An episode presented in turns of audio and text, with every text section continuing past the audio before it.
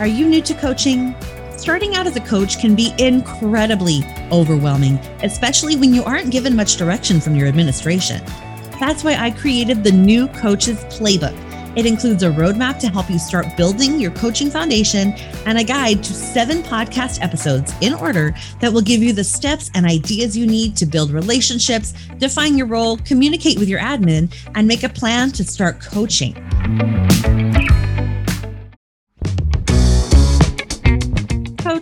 Your instructional coaching personality type? Have you ever wondered what superpowers make you a really strong coach and what areas you can strengthen with just a little bit of direction? Well, now you can find out. I created the What's Your Instructional Coaching Personality Type quiz to help you answer this very question. Just head to buzzingwithmissb.com slash quiz with a capital Q to take the two minute quiz and get your coaching personality type sent right to your inbox. Even better, you'll get a playlist of podcast episodes handpicked just for you to help you hone your superpowers and strengthen your areas of growth. I'm so excited to share this quiz with you, so don't wait to take it. Go to buzzingwithmissb.com slash quiz with a capital Q and learn so much about your coaching style.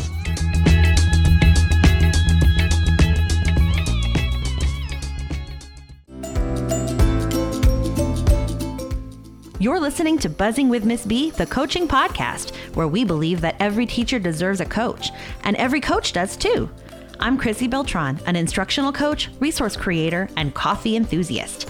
And I'm your host. Stay tuned for practical tips and honest coaching talk that will help you coach with confidence.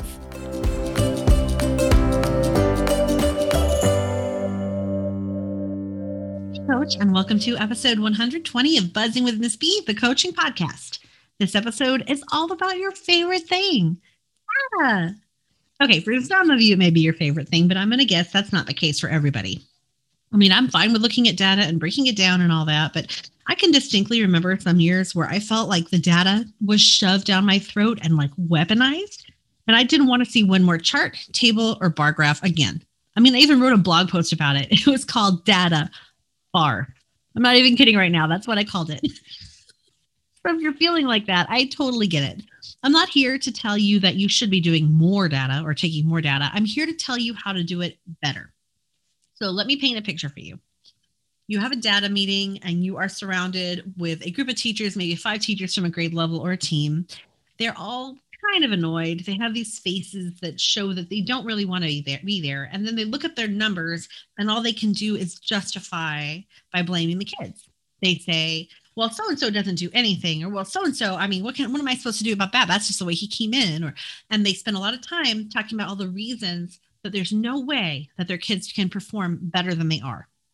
Then they walk out of the meeting and there are zero changes taking place to their teaching because they just they didn't even talk about that. They didn't talk about how they could respond to the data. They talked about justifying why their data was what it was or lamenting it I've known some excellent teachers who just look at their data and immediately crumble if it's not what they hoped. They feel awful, they feel sad, they feel guilty, they're devastated. And we as coaches have to figure out how to respond to that to make that meeting into something productive instead of something that just causes, causes them to wallow in their shame, right? And guilt. That is not at all the point of data.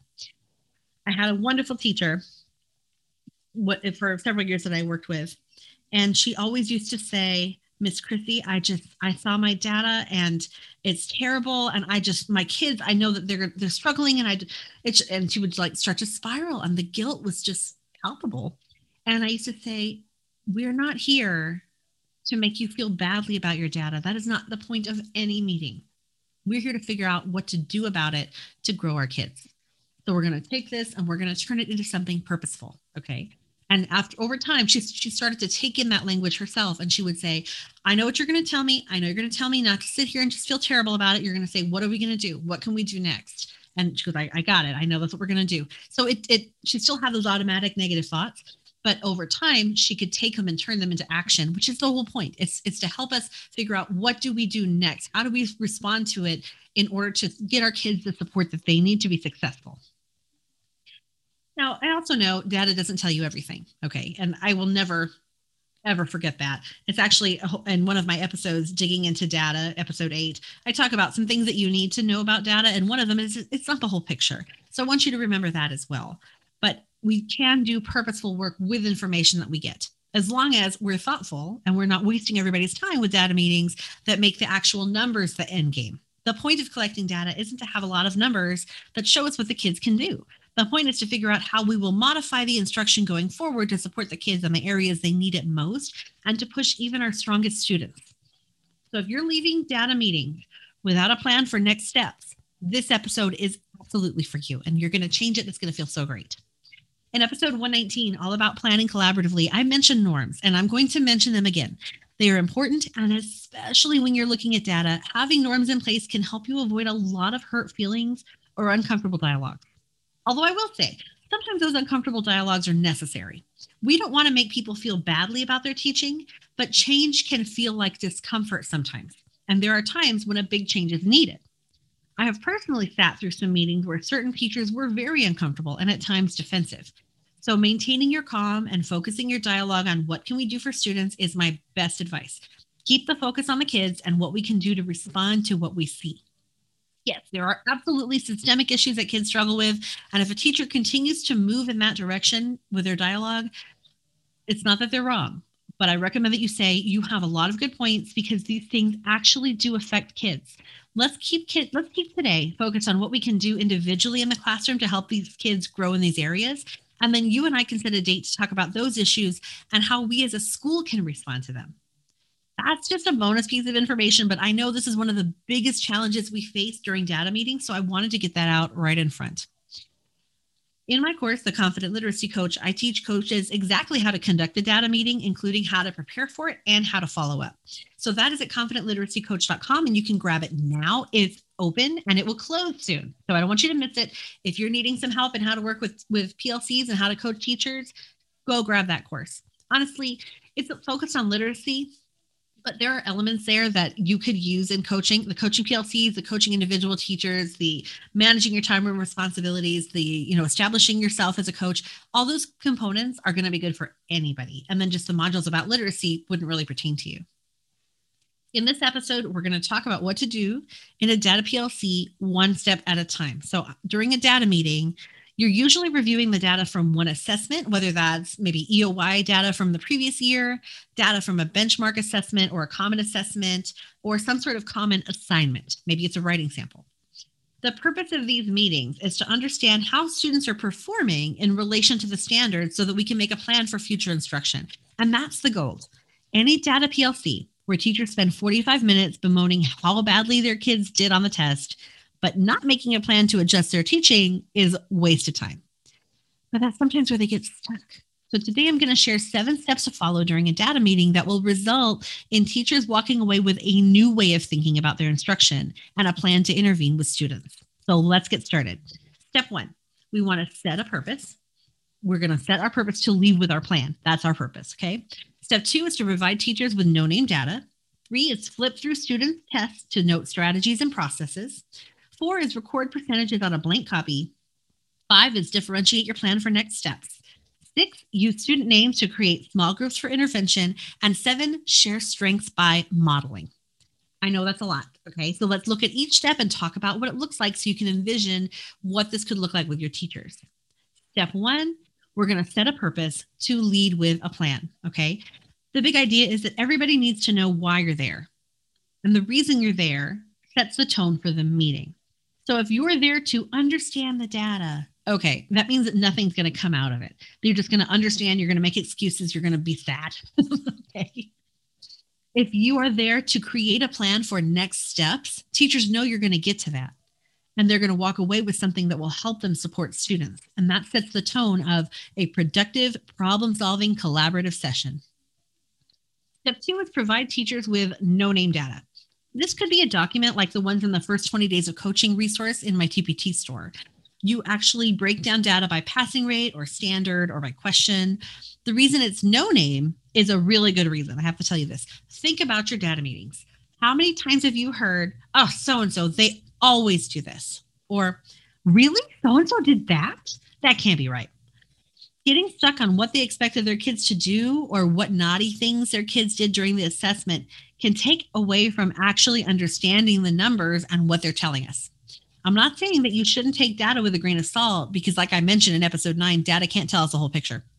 But when we stop trying to understand because we think the kid, we know the kids better, or we're so annoyed we can't think, it takes away from our growth. So that's why I like to start with no name data, where we just look at numbers and kind of try to understand a general picture of what's happening.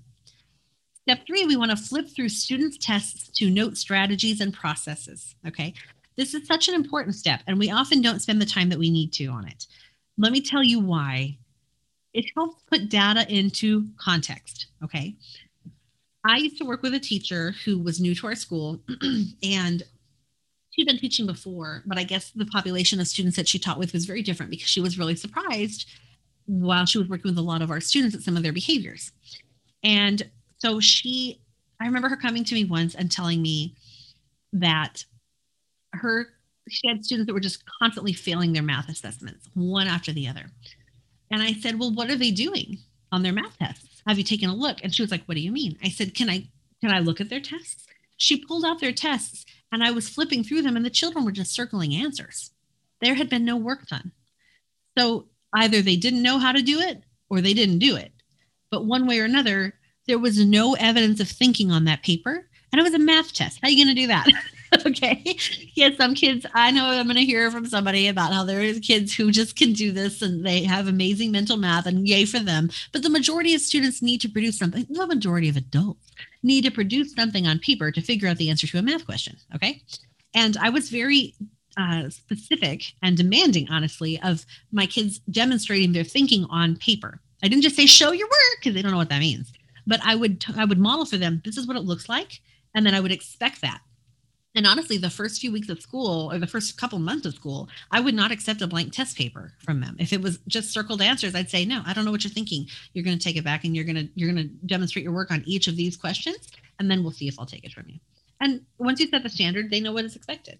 But this teacher had never done that before. So she didn't know she didn't realize why the kids were failing. The data just showed they had lots and lots of gaps but it didn't represent the context. She didn't realize that they were just randomly circling stuff and turning in their papers.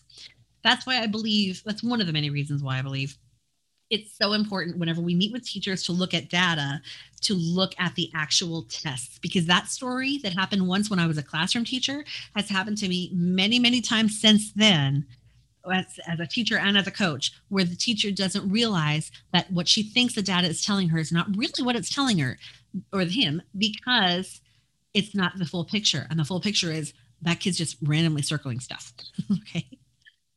This is the closest you'll get to knowing what was going on in a student's brain at the time of the test. And if they're just circling a bunch of answers, it tells you that you need to have a dialogue with that student to understand why, or you need to watch them as they take their assessment. From there, I give each teacher a blank copy of the test and they record percentages. Okay. So for each question, they record as much information as they have about it and percentages at the very least. So maybe we'll mark the standard, the percentage on each choice, and we'll mark what the right answer is.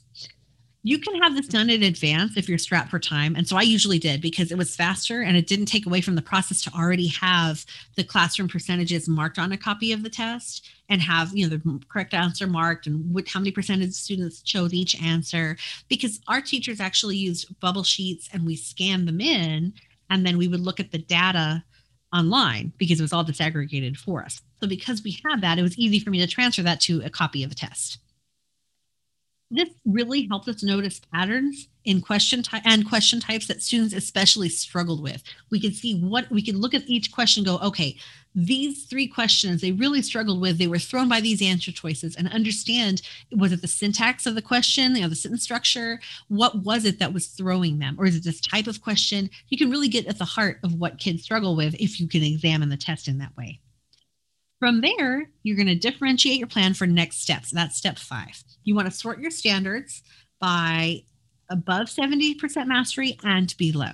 Okay, you can use different levels if you, it's needed by your class. Like maybe you need to do 60%, maybe you need to do 80%. It totally depends on on your class, but I often use 70 because that was a pretty decent indicator of, you know, the majority of kids did pretty well on this, the majority of kids did not. If they if 70% or above of the kids mastered a standard, the kids who did not master that standard were placed in a small group for remediation in that area. Below 70%, if, if fewer than 70% of your class understood what to do in that situation, that's a whole group reteach. And you're going to reteach it in a different way. So it depends on again your numbers. Maybe you won't have an you don't you don't need to go to 70. Maybe you can go all the way up to 80 because you have that that's your demo, your kids scores broken down in that way. You'll have the right number of kids in a small group. You feel confident that that's a way to go about your whole group. You can do that. I, I usually just recommend 70 as a pretty basic start.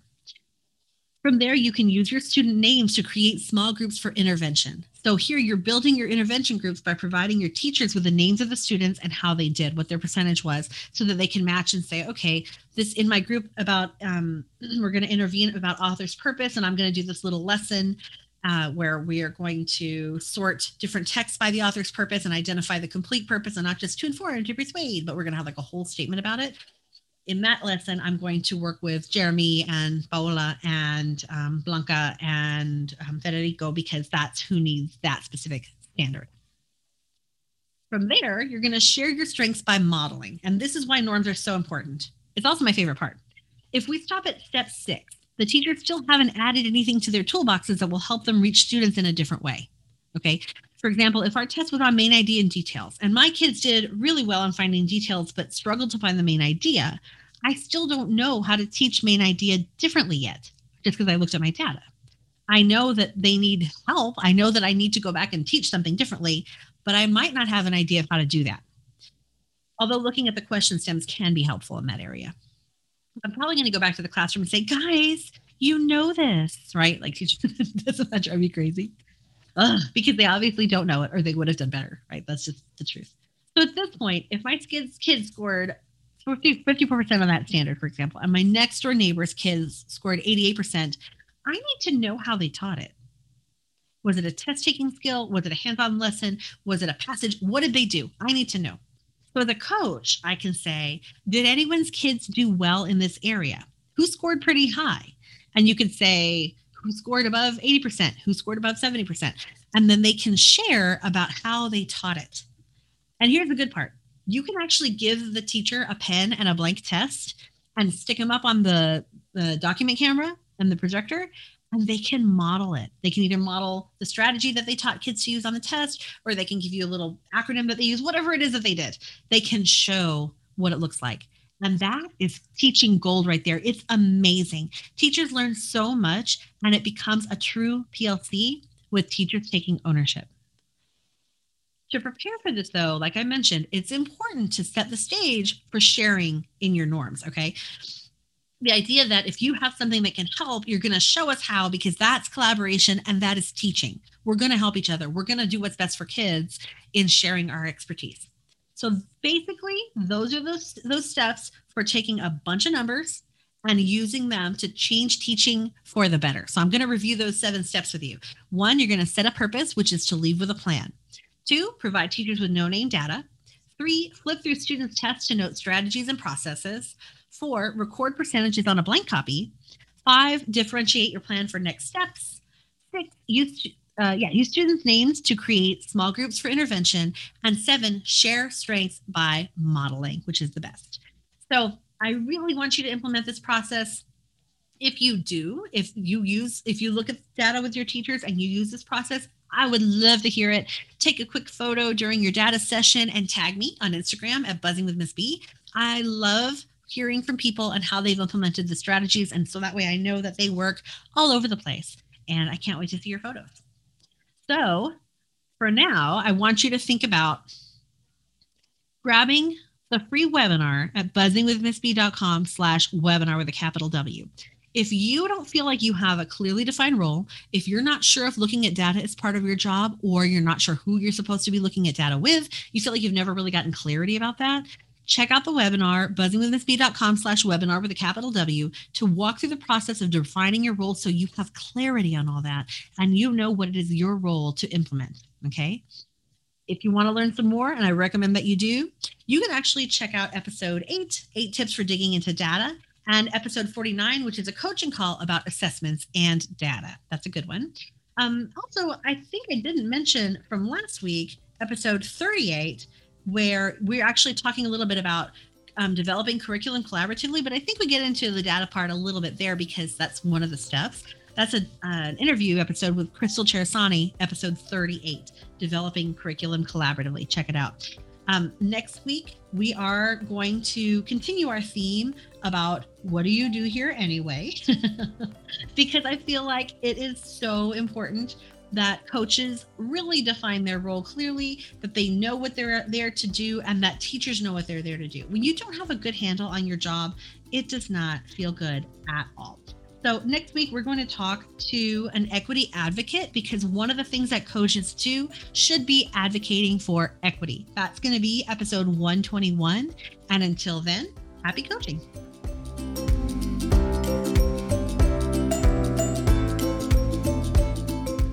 Thank you for listening to Buzzing with Miss B, the coaching podcast. Want more coaching ideas? Check me out at buzzingwithmissb.com and on Instagram at buzzingwithmissb. If you love the show, share it with a coach who would love it too, or leave me a review on iTunes. It's free and it helps others find this show. Happy coaching!